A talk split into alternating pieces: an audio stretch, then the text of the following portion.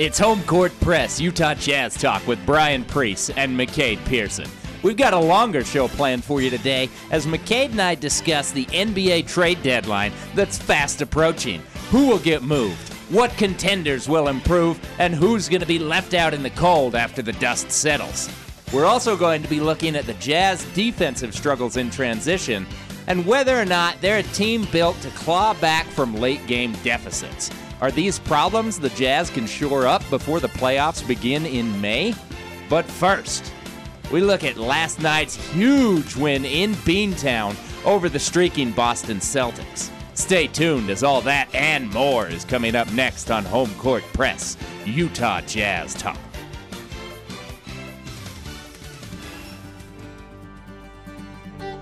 Welcome into Home Court Press Utah Jazz Talk, St. Patrick's Day edition. Green beer for everyone. This is your host Brian Priest, joined by McCade Pearson. McCade, how you celebrating St. Patty's Day? Uh, I'm just sitting around recording podcasts, doing homework, and then I work tonight, but I work from home, so I will be sitting on this couch that I'm sitting on for the next 12 hours living life.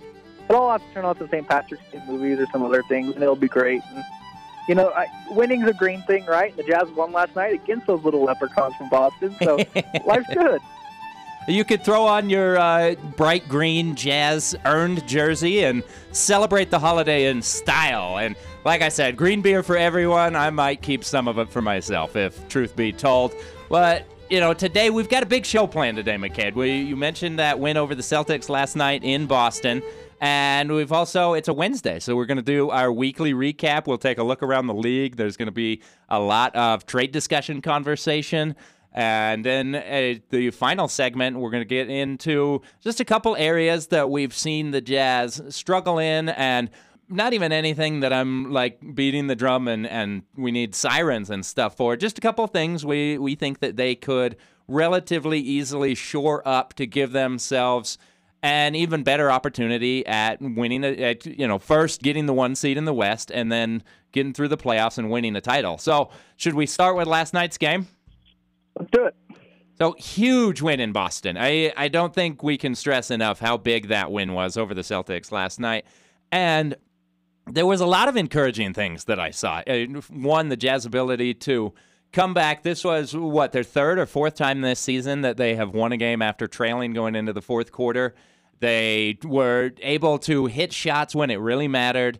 The the closing lineup with Rudy Gobert we saw was a monster last night. I know you've got a lot of numbers to go with that, but I actually want to start. One thing I noticed early in the game, and maybe I'm wrong about this, was there a slight rotation adjustment? Did Quinn go to Joe Ingles and Jordan Clarkson a little bit earlier? He brought him in at like seven and a half minutes left in the first, and if I remember right, it's usually three to four minutes left in the first quarter.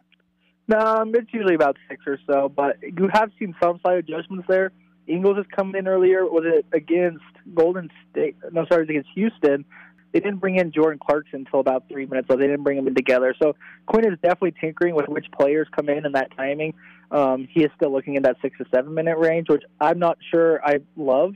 The Jazz starters are the is the best five man lineup in the NBA. They're like a, I think they're one of only two teams that are plus hundred or better this year which you need both quantity and quality to get to plus 100 as a five man lineup. So I would not mind seeing the starters play a little bit longer. They didn't play fantastic last night, but it is something that has been on Quinn's mind, you could tell, of the timing and impact of Joe Ingles and Jordan Clarkson off the bench. Yeah, I think that you know maybe we've gotten to Quinn and he's he's looking at some of those things. Okay, I I have had no I've influence. gone to Donovan's head. I'll tell you that much. I, you know, you're taking a lot of credit for that one. I, I doubt that you're the only one saying hero ball, though. He's probably getting that from a couple people in his circle. We'll talk about that a little bit later today. I have some numbers and we can discuss it, but yeah, we'll move on. Go no, those those were some great comments from Donovan, and I couldn't help but think of you there. Um, I don't know what what really stood out to you from last night's game. Uh, like I said, I, there were a lot of encouraging things for me. Rudy's ability to defend on the perimeter again. We saw a highlight play against Jaylen Brown where defends him going to the basket, ends up with a block shot, and then an alley oop dunk on the other end. And just you know, Jordan Clarkson looked at, looked more comfortable. He started to find the range once again. He struggled for a few weeks now. He ended up five of ten from the three point line, twenty points, and the plus minus is always iffy for one game, but I love being able to look at the plus minus yesterday, and there's only three guys in the negative. Two of them were starters, Royce and Bojan, but it's a negative one, so basically a wash. And then Favors was at minus six. And it makes sense that Favors is usually a negative when he's on the floor because of the way Quinn staggers his rotations, and Favors is playing against primarily starting units. So I love seeing so many positives on that plus minus. I love seeing six different guys scoring in double figures. Nobody really had a great game. Everybody just played solid offensively, and it, it, it was a lot of fun for me to watch that one. Yeah, um, if you don't mind, I kind of want to dive into that fourth quarter because the Jazz come into the fourth quarter down by two points, as you mentioned, pick up their third win in such scenarios where they're down after three quarters. And then they go and outscore the Celtics 40 to 30 in that final period. Some of that is the Celtics were fouling down to the buzzer like it was the end of a March Madness game. I'm not sure they realized that the season wasn't over if they lost this game because I think the Jazz shot eight free throws in the last 40 seconds um, of a game that was never really within three or four points. So we'll take the extra offensive efficiency boost. You know, Donovan got to line, Bojan got to line a couple times off that. But I do think it's very rare that you see a quarter broken into three specific stages as hard as the break was for the Jazz in the fourth quarter. Um, I just want to throw out that bench lineup is just destroying teams. They have they struggled at the end of the third quarter, but they came out at the beginning of the fourth quarter. Um, they scored 18 points in eight possessions. Who, who are you just, talking specifically in that bench lineup? Because usually the uh, Jazz have one or two starters on the floor. So yeah, it's Clarkson, Ingles, and Niang, along with Mike Conley and Rudy Gobert as okay. the starters. So it's your two all two of your all stars with your two six man of the year candidates and George Niang. So really just a fantastic lineup that's just destroying opposing bench units. Um, we saw them struggle. I said they let up a little run at the end of the third quarter where they were just kind of out of rhythm. But They come out and in eight possessions they score seven times for 18 points. They hit three threes and Rudy Gobert. So they hit three threes and Rudy Gobert hit three layups plus an and one. So just I mean it was just fantastic stuff all around. Um, just dominating performance to go from down two to I believe up eight or nine and things were fantastic. And then the as the rotation goes, as Quinn will firmly tell you every game, that with about seven and a half minutes to go, you take all those guys out, all of them except for Clarkson, and Clarkson plays with the other four uh, rotation players, and that did not go as well. They ended up playing five possessions, and they lost the lead. It was back down to I think three when they checked back in. It was not pretty. Donovan had a really ugly turnover. Donovan got a shot block. Donovan missed a layup. Just really fell out of rhythm and then you kind of had the starters finish it off. And the Jazz were able to hit down a couple threes. Donovan hit down hit two great threes that I'm not complaining about. He had that great assist to Mike Conley uh, and a big three in the corner on a little transition, relatively transition play. And the Jazz were able to run away and pick up a very, very important one. I don't think we can emphasize enough that this is a really good win. Winning in Boston is not easy.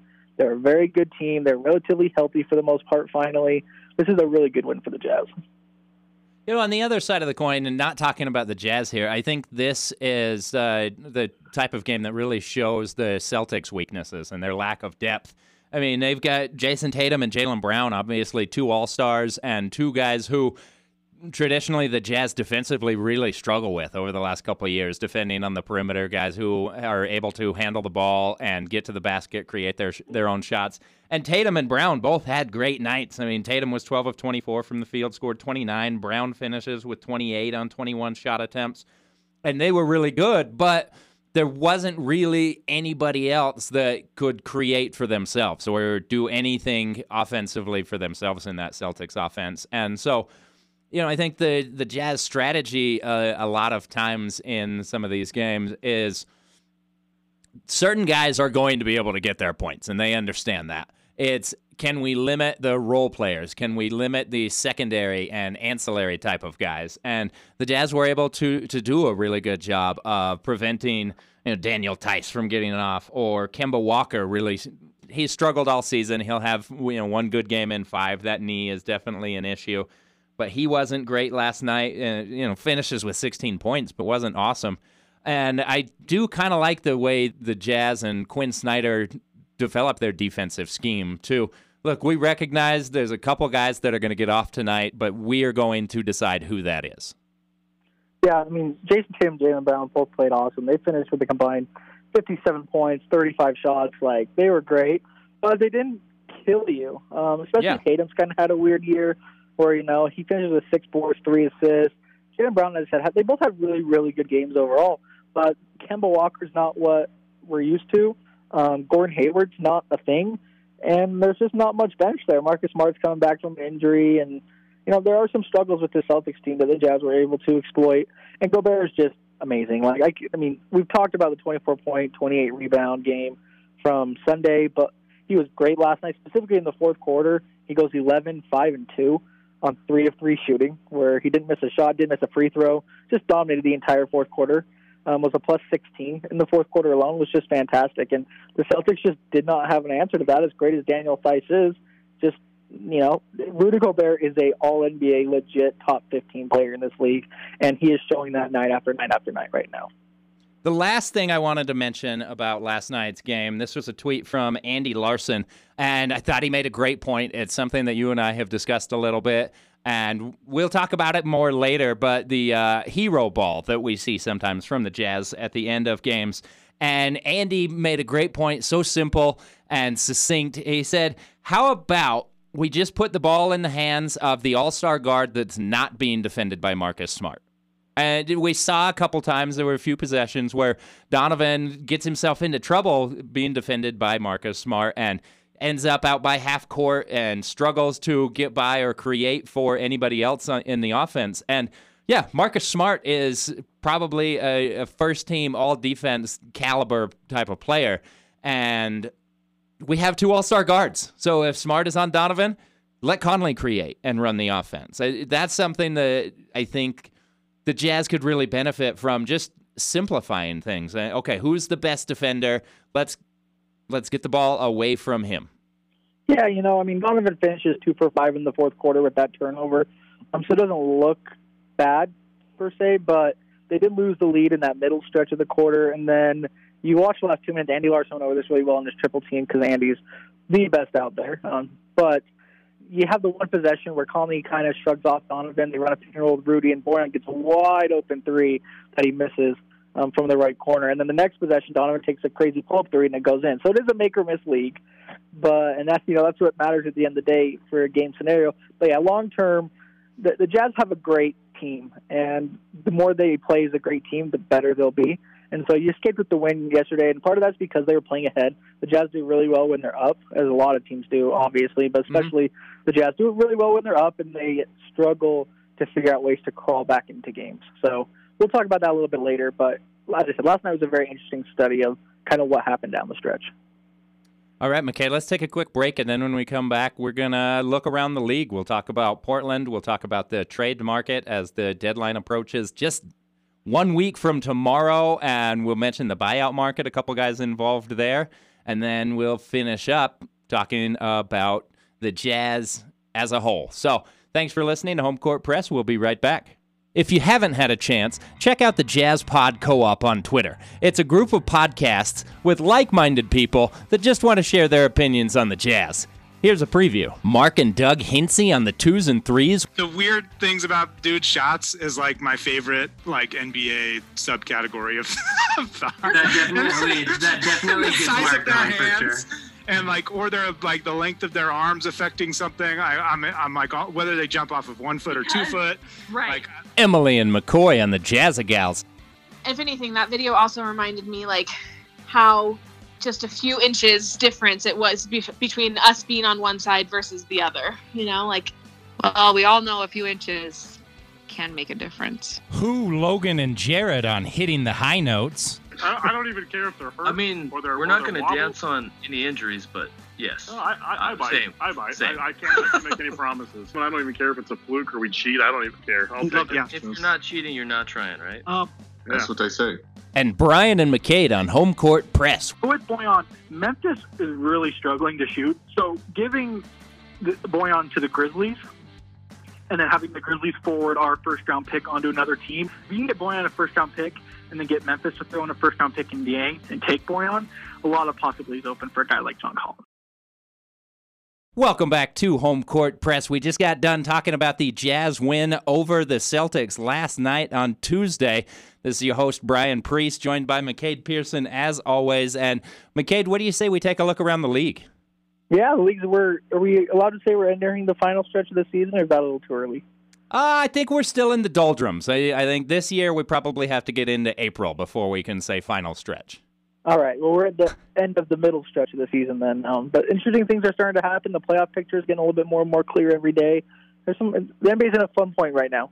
Yeah, I, I mean, uh, the NBA season is always fun as the trade deadline approaches. It's it's one of the leagues. It's similar to baseball where there's there's always or typically so many different trades, so many teams making moves, wheeling and dealing, whether they're looking to build for the future and add assets, or you've got contenders that are trying to make that final push for the postseason and put themselves in the best position to win a title. I actually want to start before we get into the trade deadline, though. I'm terrified of this team. The Portland, the I knew I was going to screw this up. The Portland Lillards. They're getting healthy. The, that Trailblazer team sitting at 23 and 16. They're six back at the Jazz, sixth in the West right now. And they've been without CJ McCollum for two months. They've been without Jusuf Nurkic for about two and a half months right now. And somehow Damian has kept that team afloat and right in the thick of things in the Western Conference. McCollum returned on Tuesday night, and Nurkic is expected back in the next couple of weeks. I think the Trailblazers could make a big run to finish the season. Yeah, and they're I think they're six and one in games decided by one or two points. They just edge out close games like no other because you know Dame time. Um, and so as they get healthy, I think they'll make a little run. I'm still not sure they can move up in the West. I think Denver the LA teams, Phoenix and us, are kind of in our top tier. But I would be scared to death of Portland in the playoffs. Um, but it's looking more and more likely they don't slide to eight, and that's all that really matters for the Jazz. And so if they can stay in that six seven range, and we don't have to see them to the Western Conference Finals, and if we do see them in the Western Conference Finals, it means we avoided the LA teams or whatnot.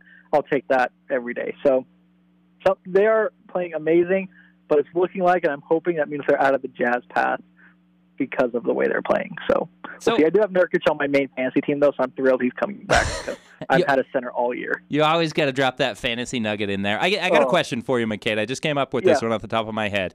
If we lump the five teams, the Jazz, the Suns, Lakers, Clippers, and Nuggets, and say they're firmly in contention mode right now.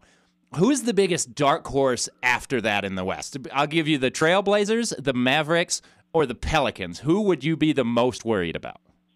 I think it's the Trailblazers um, because they have that full team.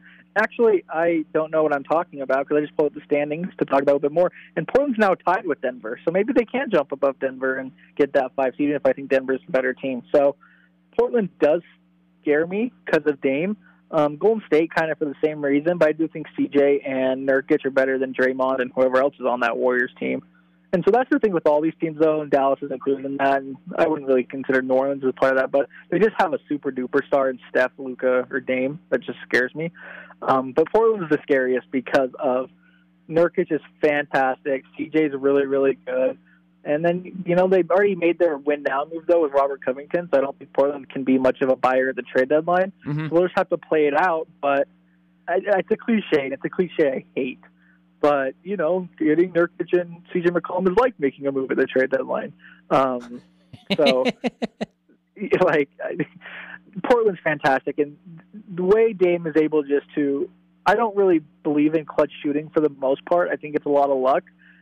But Damian Lillard is very, very big time evidence that that is not true. He's just ridiculous. We saw it again last night, where he finished with 50 points on 20 shots in a comeback win over New Orleans. So ridiculous what's going on in Portland. I'm most scared of them. 50 points on 20 shots. What what an insane number. All right, let's let's move on. We don't need to get hung up on Damian Lillard too much. Let's take a look at this trade market. As I mentioned, the deadline is set for March 25th. That's one week from Thursday, or if you're listening to this today, it's one week from tomorrow. So I wanted to start with the Clippers. Uh, a lot of rumors that they're looking to add the point guard position. And so, really, it's going to come down to what are they willing to pay and how much, in terms of assets, do they even have to offer? They've been linked to guys like George Hill, Ricky Rubio, scary Terry Rozier, though I'm not totally understanding that one. I don't know why the Hornets would be willing to move on from him. And uh, linked to a big name, not necessarily a good player anymore, Russell Westbrook. What do you think about those? Um, their biggest problem, because that's a wide range of salaries you just mentioned, is just matching salaries and who that means they have to give up. Um, You know, because you're probably looking to give up Lou Williams makes eight million, Patrick Beverley makes thirteen point three million. So those are kind of your guards you're looking to swap out. So does a Rubio really help him that much more than a Patrick Beverley? I'm not sure. And I love Rubio. You know, you're not going to get to Westbrook money. I don't know what that's about. You can get to Rozier money, but Charlotte's in the middle of playoff contention. They look great. I mean, not championship great, obviously, but they're a legit playoff team who's really, really fun to watch. Mm-hmm. Um, and so I'm not sure what the Clippers do here. They don't have any real assets to trade because Oklahoma City owns all the assets in the entire NBA. So they're just gonna have to make magic out of something, and I'm not sure if it's gonna be a net positive move. It might just look and feel like a move to make a move, and sometimes those work. You know, different styles can be a good thing, and they feel like they need a true point guard next to Kawhi and Paul George. But other times it doesn't work, and so I'm not too worried about the Clippers making a move. Although I do think they make one because the way Jerry West works is he's pretty pedal to the metal, and you know he's been to what I think it's finals in six straight decades or something crazy like that. So they'll make something happen and feel like they improved. Although I'm not sure if I'm buying that they did improve. As a Jazz fan, I love the idea of Russell Westbrook to the Clippers. I don't know if it's feasible, but especially if they have to give up uh, Pat Beverley in the deal to acquire a Westbrook. Uh, another guy who needs the ball in his hands to do anything positive on a basketball court, somebody who's much more name than substance these days. I, I think Westbrook would just absolutely implode that Clippers team from the inside. Probably the best name in my mind that I mentioned there would be George Hill. And honestly, George Hill, for anybody looking to acquire a point guard that is a relatively low cost, I think George Hill is the perfect target. He could even be a target for the Jazz. He's familiar with Quinn Snyder's system. He's played with Joe Ingles and he, he played with Rudy and Derek Favors. So he's got a lot of familiarity with the team as well as knowing the system. You know, I, I think George Hill should be a big time target for any team willing to give up a first round pick in the middle to later end of the first round. Yeah, George Hill's a very interesting one to keep an eye on. As I mentioned, the Thunder already have all the picks in the world, so they're looking to expand upon that a little bit more um, with guys like Trevor Ariza and whatnot. Yeah, George Hill, I believe, gets moved, and he's at a very reasonable price. That shouldn't be hard for a lot of teams to match money. You know, could, would you do Lou Williams for George Hill straight up? Probably. Yeah, yeah I would. So, you know, we'll keep an eye on what the Clippers do, but I do agree. They're going to make a move. Um, I'm just not sure if I'm going to love the move, which as a Jazz fan makes me love the move, so it's okay. Right.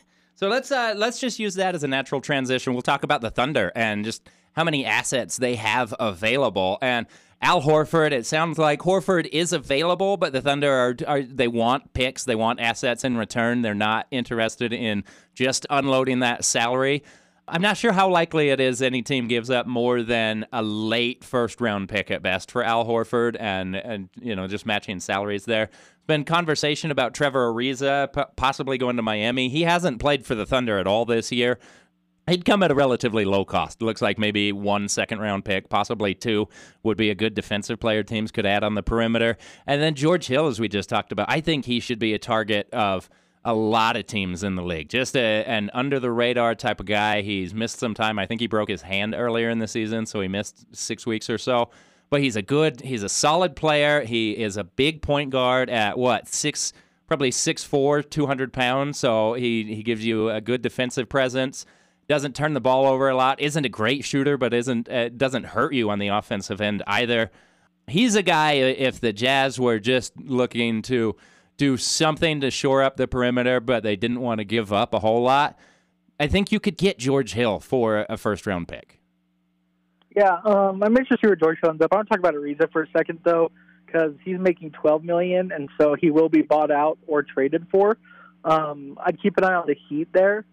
Uh, the Heat this past summer signed Meyers Leonard to a one-year, $10 million deal. And everyone's like, "Well, why? Why are you giving Meyers Leonard 10 million? You're not going to play him at all." And now he's having his whole fiasco with his personal life because he's not the smartest guy in the world. Um, but everyone's like, you know, why do you do that? And here's the reason why. So when this comes along, you can match salaries pretty easy. Meyers Leonard's out with an injury for the rest of the season, but he matches salary with Trevor Ariza just fine. You throw in a second round pick, and boom, you get Trevor Ariza for basically nothing. So good job by the Heat front office there to give out these medium contracts to help match salary. So I would keep an eye on them for Trevor Ariza, just like they did with Andre Iguodala last year, who sat out to the trade deadline. So yep. Yeah. That's where I'd assume Ariza ends up, but there are a couple other options. Um, really, any team in need of I say three and D, but we've overused that term. Ariza's not a great three point shooter, but he's a veteran who's won a couple titles and is really solid to come in and play 15 minutes off the bench, a solid defense, and he can shoot one for two from three, and that's good enough off the bench. So. I've always liked Ariza, and for a second round pick, that, that seems like a, a pittance to pay for a guy that you can basically plug in to, as the seventh, eighth, ninth man in your rotation. Uh, somebody who's not going to demand 20 minutes a game and could just be a nice piece for any team. I think the Heat and teams like that would definitely look to make a move. Yeah, the Jazz, we've talked about this plenty, and I'm sure we'll talk about it again before next week. The Jazz just have a hard time matching salaries right now. Um, all their players are appropriately paid, and so unless you're moving Bojan 16 mil, you know you're not going to be able to get up and get an eight nine mil player without trading Royce, and it gets complicated. So we'll see. You know, I just don't think the Jazz are the Jazz are in a weird position. We'll just move on from that.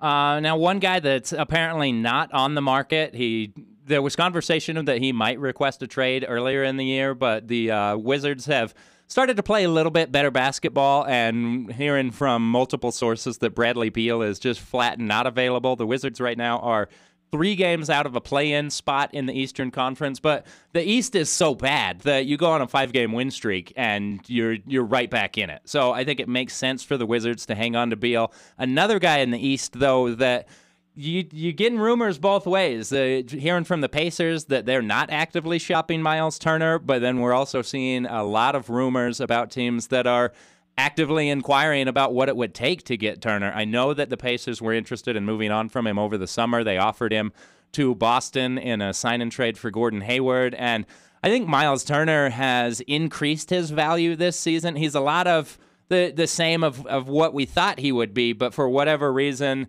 through his play this year, teams value him more now than they did six months ago. So, like the Knicks, Hornets, Pelicans, both LA teams are rumored to have interest. So, my question to you, McCade, is who do you think Miles Turner would help the most if he's moved, and at what cost could he be had? Oh, get him to Charlotte. I would. He'd be so much fun in Charlotte with Gordon Hayward and LaMelo Ball and all those guys. Um, they're starting Cody Zeller right now, who's on an expiring fifteen and a half million dollar deal. The salaries match pretty well. I'm kind of all in on the Charlotte team because I really like that Charlotte team. Uh, they're super, super fun to watch. Miles Turner would just be another weapon that would give them at least a puncher's chance to win a first round series this year and would give them something to build off in the future because Charlotte's building something out there. They're finally getting things up and running um, after the Kemba Walker thing didn't work the last few years and they let him walk in a weird scenario and yada, yada, yada. So I would love to see him in Charlotte. We'll see where he ends up. Boston didn't want him this past summer in a signing trade with Gordon Hayward. And I'm just not sure like how the Clippers go get him. And the Clippers are fine. They have Zubac, who I love, and Serge Ibaka is really good. So I don't know why they're going after Miles Turner. And so we'll see where all the cookies crumble. But I do expect Miles Turner to be moved because Pacers fans have talked about how much they hate the Sabonis Turner lineup for quite some time, similar to our Favors Gobert lineup. Um, and so, yeah, we'll kind of see where they land. The Knicks do have cap space still, which is super rare at this point in the season. They have like 15 million cap space, so they can really make something work relatively easy without giving up much many players um, in value. But of course, just because you can doesn't mean you don't have to match value in the trade. Like the Pacers still want stuff back for him, so we'll see where it all falls. But I do expect him to be moved. I think Charlotte is a great destination for him. I can see him plug him in place of Cody Zeller in that starting lineup, like you said, and play at the fastest pace in the league and just run, run, run, run all night. They're already a fun team to watch. That could be really exciting. And the fact that it would be in the Eastern Conference pleases me even more. Couple guys to mention really quick on the buyout market, and if you have any other names to add for this one, uh, possibly Andre Drummond. The the Cavs are searching far and wide, trying to get some assets in return for Drummond. If they're not able to, he is expected to be bought out. Sounds like LaMarcus Aldridge could be bought out, or you know, similar situation to Drummond. The Spurs are looking to try and trade him if they can find the right deal, and I don't think it's going to take much to acquire either of these guys. Who do you think could be more impactful for a playoff run, Drummond or Aldridge or somebody else? Well, both are terrible basketball players at thirty million dollars a year, but both would be really, really good basketball players on the minimum. Yep. So um, I expect them both to go to contenders and be positive contributors. Uh, the Lakers and Nets are obviously the first two options, but if the Jazz went out and got LaMarcus Aldridge to play some four for him, I would not be disappointed. Oh, even no. with his struggles. No, Aldridge Marcus is Aldridge is- garbage. He wouldn't so- play in a Quinn Snyder offense. That's fair. He would have to for sure shoot threes and not long jumpers. Um, you know, the Bucks were in on some buyout market players last year. They got Marvin Williams. Marcus Aldridge will fill that role pretty well. They'll end up places and they'll be better than than fans expect, but worse than you would hope. I guess is a good way to put it. Um, I don't think they'll be like Nick Batum resurgence. Like holy crap, is Marcus Aldridge really good again? But they'll be fine. Um, I do still like Andre Drummond a decent amount. I'd go out and get him no matter what team I was, except for the Jazz. I feel more confident favors in Drummond. Drummond has some struggles, but you know if he goes to Lakers or Nets, I think that's for sure a good move for those teams, and I would not be thrilled with that as a Jazz fan. But I do expect both of them to get bought out because no real contender is matching 30 million in salaries for those two guys, and no real mediocre team cares to. They're not needle movers by any means, so I just don't see where they end up outside of a buyout market. Are there any other potential buyout guys that you have your eyes on? There's been slight rumors of Otto Porter getting bought out with the Bulls. I don't know if I buy it. Porter's still a really good player. Um, but again, when you get these monster contracts and so there's no value in trading for them, and then they're on expirings, if nobody, I mean, the only real teams that would trade for these kind of guys are bad teams that are looking to just clear future salary cap space. Um, and there's not much of that this year. Most of the teams have already made those moves and prepared for this summer. So Otto Porter's one I'll keep an eye on, although I don't think it happens. And he would be another one. The Jazz had huge interest back when Hayward left. Remember, they were flying out to offer him a max deal, but Brooklyn beat him to it, and then the Wizards matched anyway. Keep an eye on Otto Porter, but I don't think he gets bought out. All right, McCade, unless you have something else, we'll take another break, and then when we come back, we'll finish up just taking a deep dive into the Jazz, looking at their ability to defend in transition and whether or not they're a team that's built to come back from late game deficits. So thanks for listening to Home Court Press. Thanks for tuning in today. It's season two of Home Court Press with McCade Pearson and Brian Preece. Home Court Press can be found on any of your major podcatchers, including Google, Spotify, and Apple Podcasts. And please, if you like what you're hearing, remember to share, rate, and review so that we can expand our audience. Home Court Press can also be found on kbear.com. Just go to kbear.com forward slash home court press. Lastly, give McCade Pearson a follow on Twitter at McCadeP8. That's M C C A D E P8. You can find me, Brian Preece, on Twitter as well at BPreece24. That's at B P R E E C E 24. As always, thanks for listening to Home Court Press. And take note. Now, back to the show. Welcome back to Home Court Press. Brian Preece joined by McCade Pearson, and now we're looking at the Jazz and some specific deep dives on them. First, we wanted to talk about their ability to defend in transition. We've seen the Jazz are um, they're they're a much better offensive team when they're able to get stops and get in transition themselves, and and when they're least effective defensively, especially lately in the last two or three weeks. We've seen them struggle to get back on the defensive end. Teams that like to run the Pelicans, the Sixers, the Rockets gave them some trouble the other night. The Warriors were a big issue on Sunday.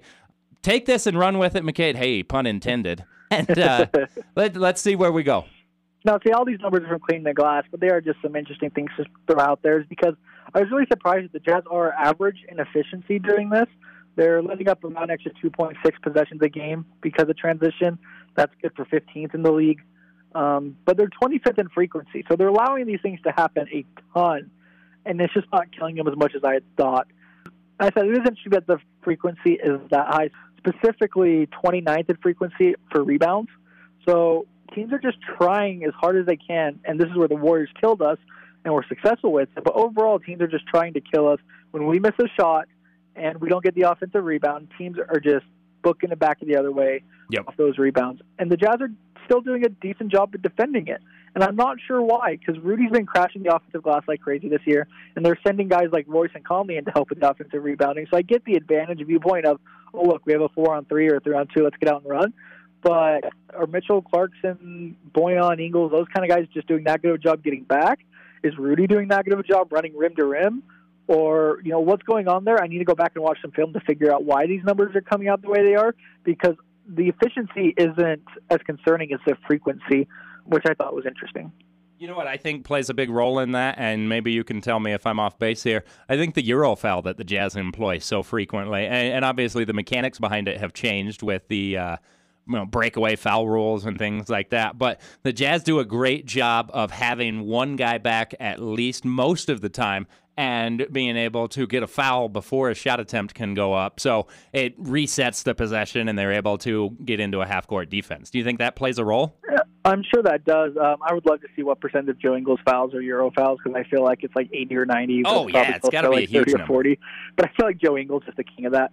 Um, so I think that's part of it. I do just think the Jazz are a really good defensive team, and even when you're when you're a good defensive team, even the things you do bad still come out pretty good. I mean, it's not like the Jazz are great; they're like tenth in efficiency um, off of rebounds specifically, and so I mean that's fine. That's a good overall thing um, if you can limit the frequency, which they haven't been able to. The other thing is the other side of it is steals, and the Jazz just have a lot of on ball, sorry, not on ball, a lot of live ball turnovers that we Mhm. saw it last night. Donovan had that terrible turnover in the fourth quarter. There was a couple times in the Warriors games where the Warriors just picked up steals and got one on zero fast breaks, which are going to be two points every time. Because the Jazz are 27th in efficiency there and 27th in points gained there, so they're letting up a ton of them. That just that are, that's what's really killing the Jazz on paper anyway. Is the steals one, although the frequency isn't as high there. So that's concerning, but that's also just part of the Quin Snyder system. It's something they've struggled with for six or seven years, and so it's easy to look at this one thing and go, okay, this is a negative, it has to be fixed. But I'm not sure how you fix it without taking away the positives of Quin's system. Um, and then at that point, you're reworking the entire system, and that's for sure an off-season conversation. But it is something that is a big negative of Quin's system is the Jazz let up a lot of live ball turnover steals that go the other way for easy points. I think you hit the nail right on the head there. Just by the nature of their system and that they throw so many passes, they are going to turn the ball over uh, more often than a lot of teams who don't move the ball as much as the Jazz. Some of those are going to end up in live ball steals, but that's going to be a number that ebbs and flows as long as they they're playing within the offense. And uh, what I see a lot of times from those live ball steals, it's more often when you you break away from the offense and uh, you know uh, Donovan trying to penetrate in an ill-advised way or um, you know a bad pass. The the Jazz for whatever reason like to drive the baseline and throw jump passes and sometimes it works out great, but we see a lot of times where defenses just step right in front and they already have momentum headed toward the other end. Yeah, and I feel like a lot of the Jazz live ball turnovers are from guards who are just breaking the paint at the free throw line, kicking it out to the corners. Um, and those are tough because then you have Rudy at the rim, you have the passer at the rim, and you have the supposedly receiver in the corner. And then all of a sudden you're left to two guys. One guy in the other corner has to get back, and then the other guard up top has to get back. And that just leads to some issues, especially with the Jazz. You know, in transition, athleticism is really important. And with all due respect to guys like Mike Conley and Royce O'Neale, they're not necessarily the most athletic guys in the NBA. Um, so that's where some of those struggles can come from, is because the Jazz, obviously, I know this is going to be a hot take, but if Rudy Gobert can't get back on defense, the Jazz probably are not the best defensive team in the league because Rudy Gobert is a good defender. Shocking, I know. and so, you know, that's kind of where the concern comes here there. And it's not perimeter defense, but it's perimeter players playing the defense. And it's just not a strength of the Jazz, which is fine. We can get into a whole other conversation about that another time. But I'm not overly concerned. I'll say this: I'm a lot less concerned than I was before I looked up the numbers, because the eye test does say, "Holy crap, this is an issue." Part of that's just the Warriors game was so so so bad. Yeah. Um, but the frequency, 25th overall in frequency, is a little concerning. But league average efficiency, you can deal with, um, especially if you can slow games down a little bit in the playoffs and that kind of stuff. You're hopefully not giving up as many live ball turnovers. Then the Jazz will be fine. So, is this an issue? I'll say yes. Is this a major concern? I'll say no. Um, is this something I'm overall worried about? Is this going to be the reason the Jazz lose in the playoffs? I'm going to say no. But it is something that is not the Jazz's biggest strength. So yeah, some positives there. Like you said, the eye test definitely seems more glaring than looking at these numbers. So last question on this transition conversation: Is there one change that you think the Jazz could make that wouldn't impact their offense in a huge way that would help them with this transitions defense and move from middle of the pack to maybe a top ten? Um, I'll think about that and post something on Twitter if I get an idea. But my gut instinct off the bat is no. I mean, I think the offensive rebound has brought tremendous value to the Jazz this season. That you know, I think the NBA's gone a little too far not rebounding offensively, and the Jazz all of a sudden ricocheted from one of the worst teams to one of the best teams, specifically just because I think Quin Snyder said, hey, let's go do this this season. I think that's been a great positive benefit.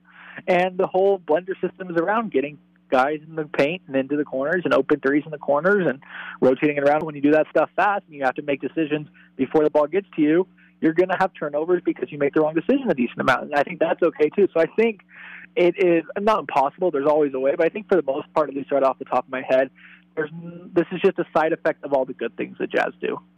Let's transition here, and I want to talk about the whether or not the Jazz are a team that's built to come back from deficits. And, and I'm not talking a 20 point deficit in the third quarter. I'm talking being behind by seven with eight minutes left in the game. You know, what we were seeing from the uh, Golden State game, where the Jazz were able to cut into the Warriors' lead, but could never really get over the hump. And they've had so much opportunity to play from the the advantage this year that we just haven't seen it very much. And honestly, this is something that's difficult to measure, but it's exactly why we have you on the podcast here because you you are the numbers guy, and if anybody can measure the Jazz ability to come back, it's you that can find those numbers. So tell us about that. Well, I mean, first you just got to dive into the law of large numbers, and when you play these short little stints, the large numbers does not. I mean, the numbers do not get large.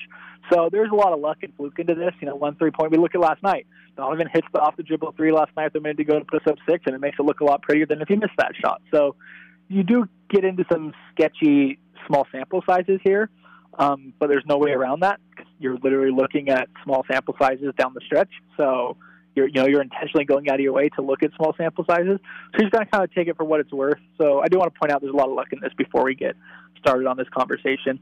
But two years ago, I personally like to use within three points the last two minutes, and the Jazz did not have a win when they were trailing or tied in the last two minutes of a game by three points or less. Uh, the team above them, ranked 29th, had four wins. Most teams had seven, eight, nine wins in a season. And it was a big concern for me heading into last season. And then last season, the Jazz did really well. Uh, the Bojan threes against Milwaukee and Houston helped.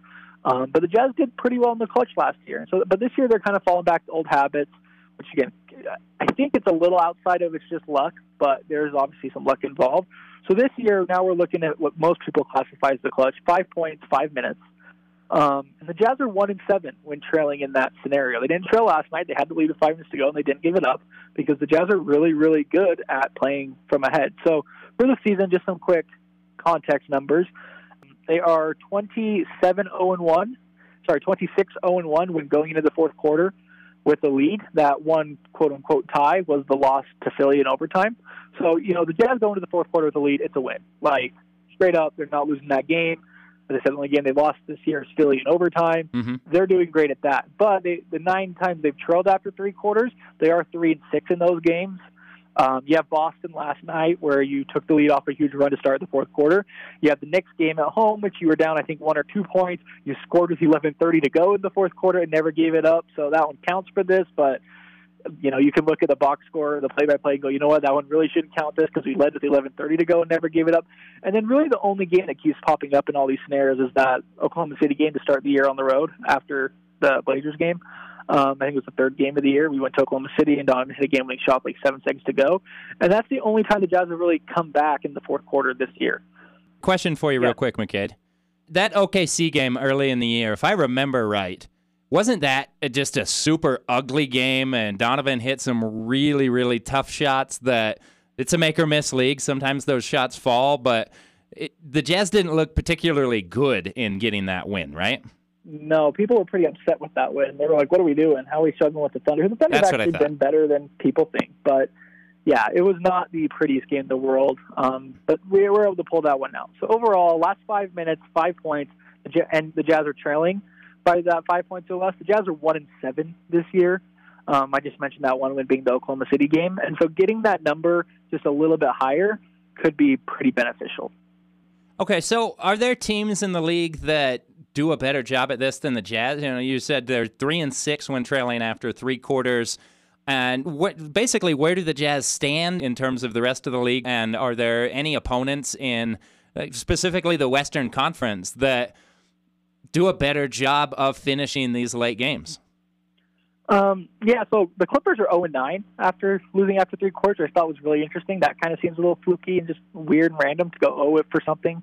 Does it um, though? The Clippers don't have they they really don't have that one guy you can go to possession after possession after possession that's gonna steady the offense. And like Kawhi Leonard is great, but he's not that guy you go to constantly. Paul George is a, a hit or miss type of player.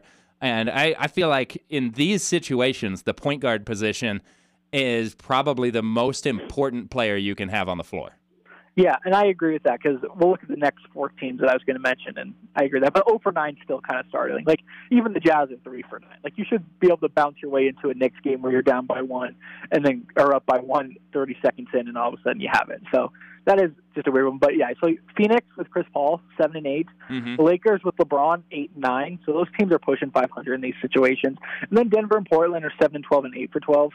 Sorry, seven and 12 and eight and 12. So you, you expect these teams, these games to be below 500. That makes sense. You're losing with 12 minutes to go. But yeah. if you can push that up to an 8 and 12 like Portland, that brings a lot of value to the team. But I do want to stop and point out that's 15 games, 17 games, 19 games, and 20 game sample size, and the Jazz are at 12 games.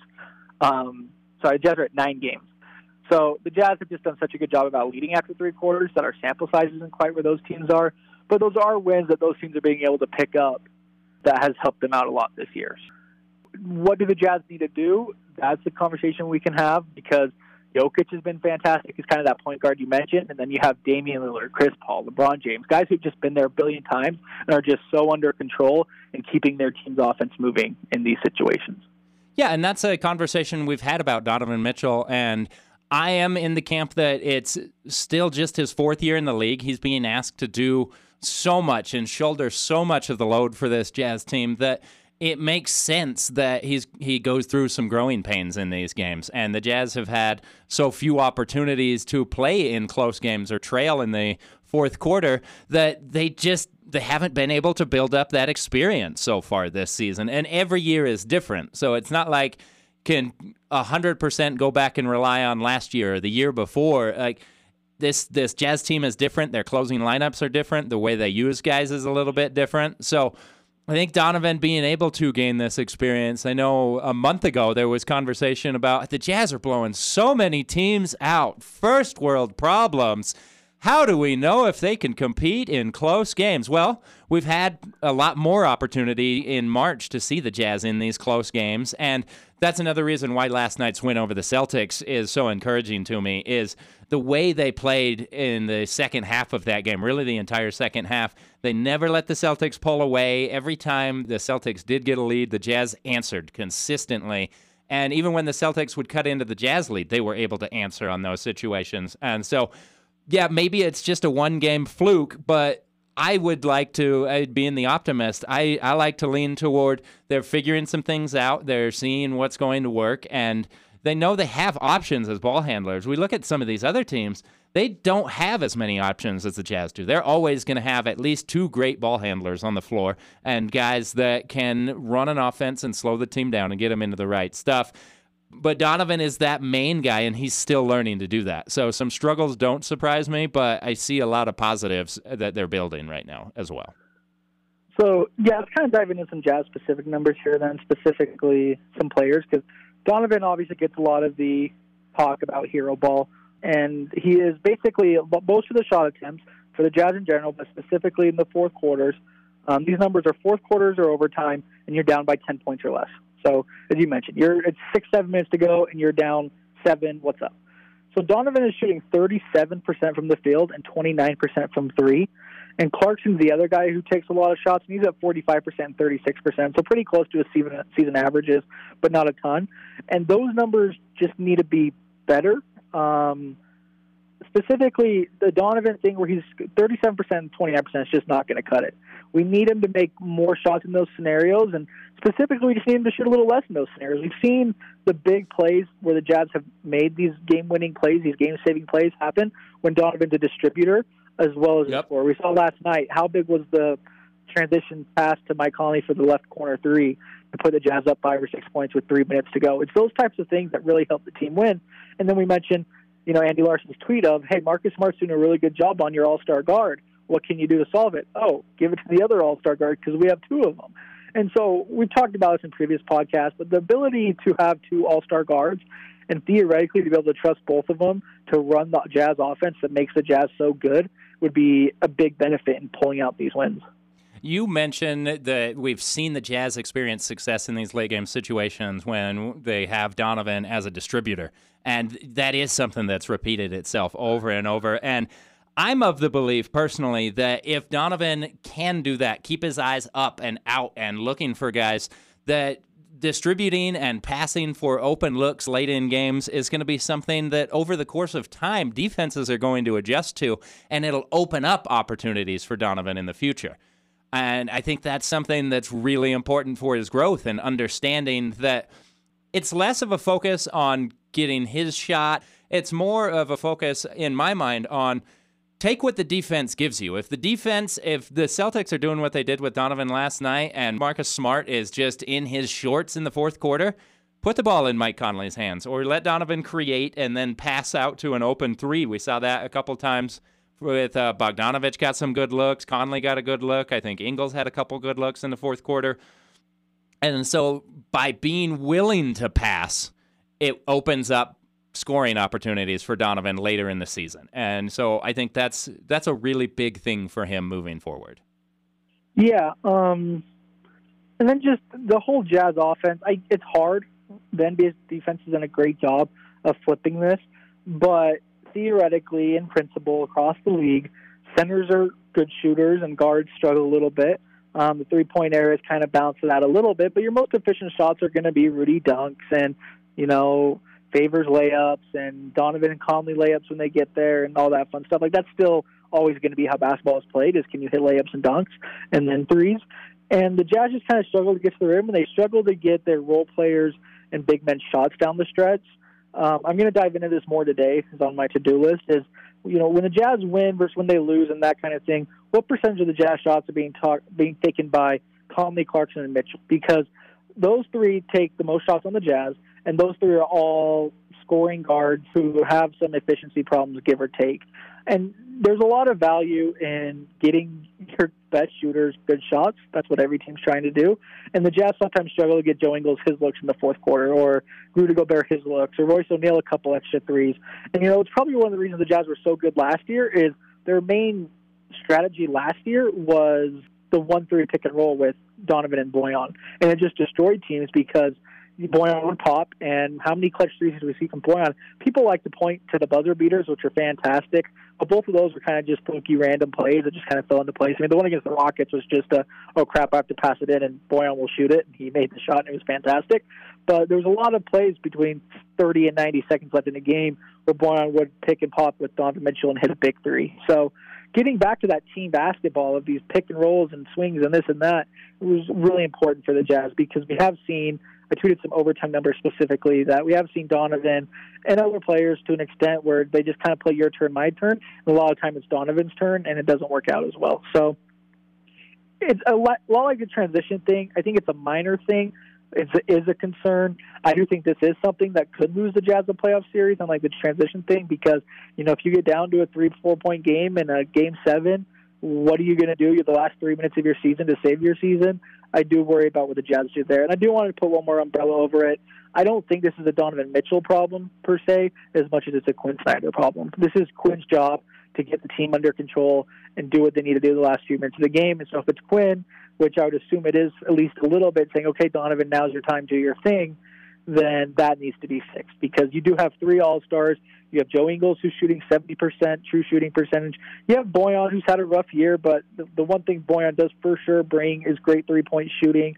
You know, Royce has been fantastic. So you still have these role players and three point shooters around them that you can work your offense um, down the stretch a little bit better. I have one more question for you. It's more of a rotation related question, but I, I, think it has a lot to do with these closing lineups and the, the Jazz ability to create good offense in the final minutes of a close game. But uh, Alan, or as as he's known as Dog from the uh, Dog and Deuce show, asked us the other day, just what our thoughts are on Quin Snyder changing up his rotation in these close games where the Jazz are trailing. Like Golden State, I think of think would have been a really good opportunity for this.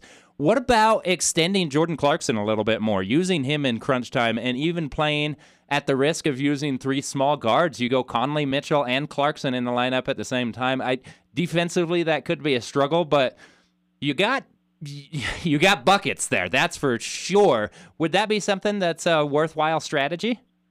Um, I will say Adam Bushman just wrote a great piece for SLC Dunk on the Jordan Clarkson Donovan Mitchell lineup being horrific defensively. So go check that out but uh, kind of a bigger picture than just hey let's plug in Clarkson because he can get a bucket.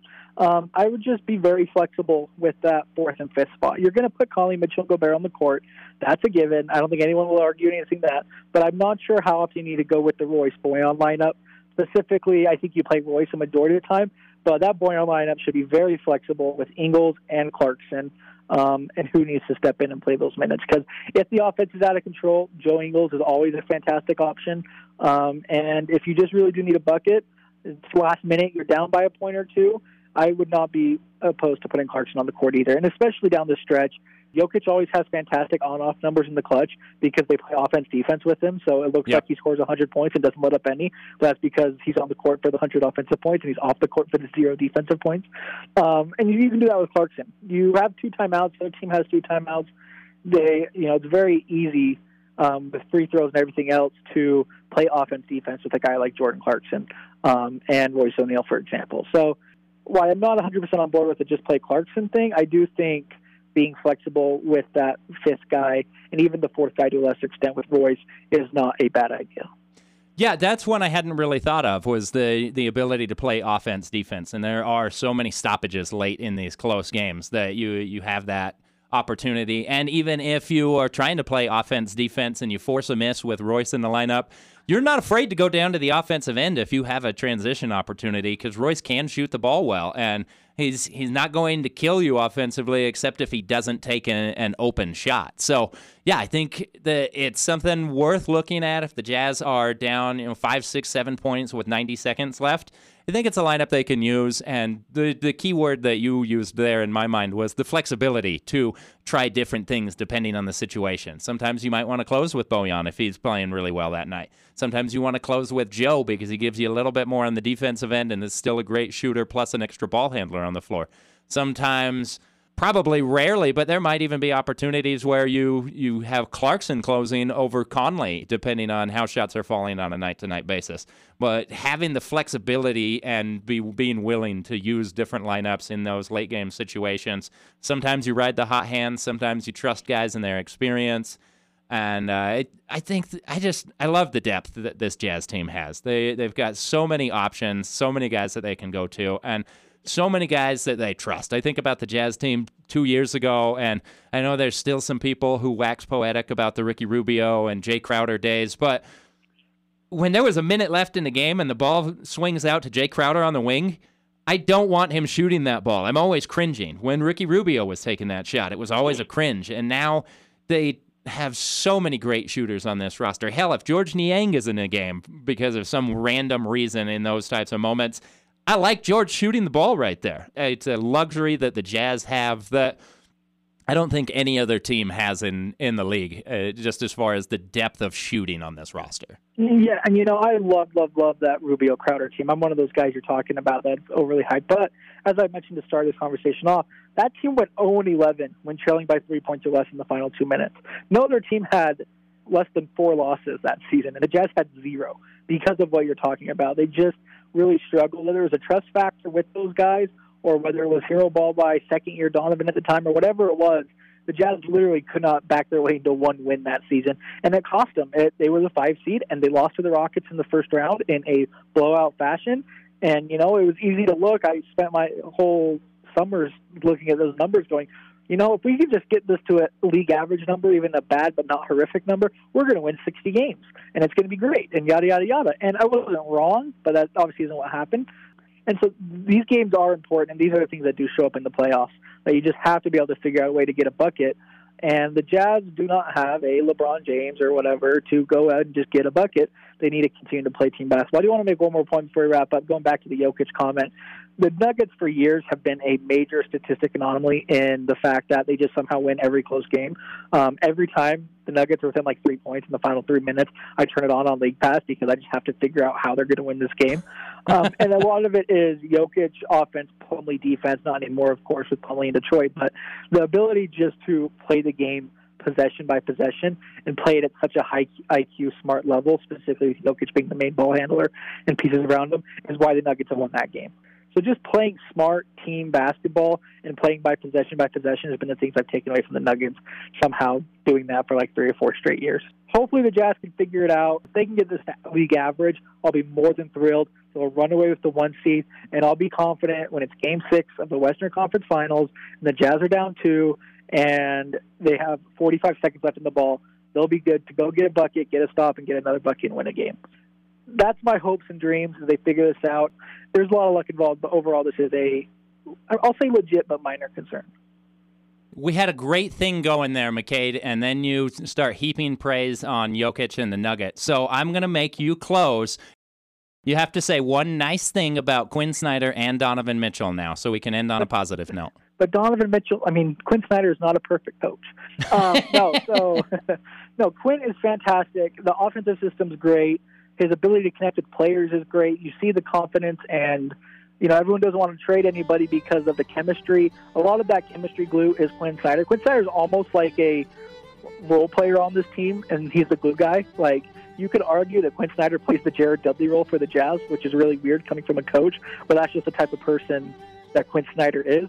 Um, side note, shout out to Jared Dudley for not getting surgery on his MCL so he can continue to travel with the team and be that glue guy. Um, super fun story going on there. And then Donovan's a superstar, not not a superstar, at that. Um, Donovan's an all-star that you know made back-to-back All-Star teams, borderline All NBA player. He's fantastic. His playmaking, taking a big jump. These guys are good. The Jazz are 29 and 10. They're going to be a one seed. Talking a championship into existence on this podcast, they'll be just fine, um, despite the concerns we talked about today. All right, where can they find you on social media, man? You can find me on Twitter at McCadeP8. That's M C C A D E P 8. You guys know what to do. And you can find me, Brian Preece, on Twitter at BPreece24. That's at B P R E E C E. Check out the hashtag JazzPod co-op between the twos and threes, hitting the high notes, Jazzagals, and is it the Utah Boys? I don't know. Somebody, I was told the other day, somebody else is joining the Jazz Pod co-op. And you can also find Home Court Press at Home Court underscore press. Please remember to like, share, rate, and review the show so more people can find it. We're having a great time recording this, and I don't know, McCade, I feel like we're really hitting our stride. So, St. Patrick's Day, green beer for everybody. How do we finish? Kick no. Bam!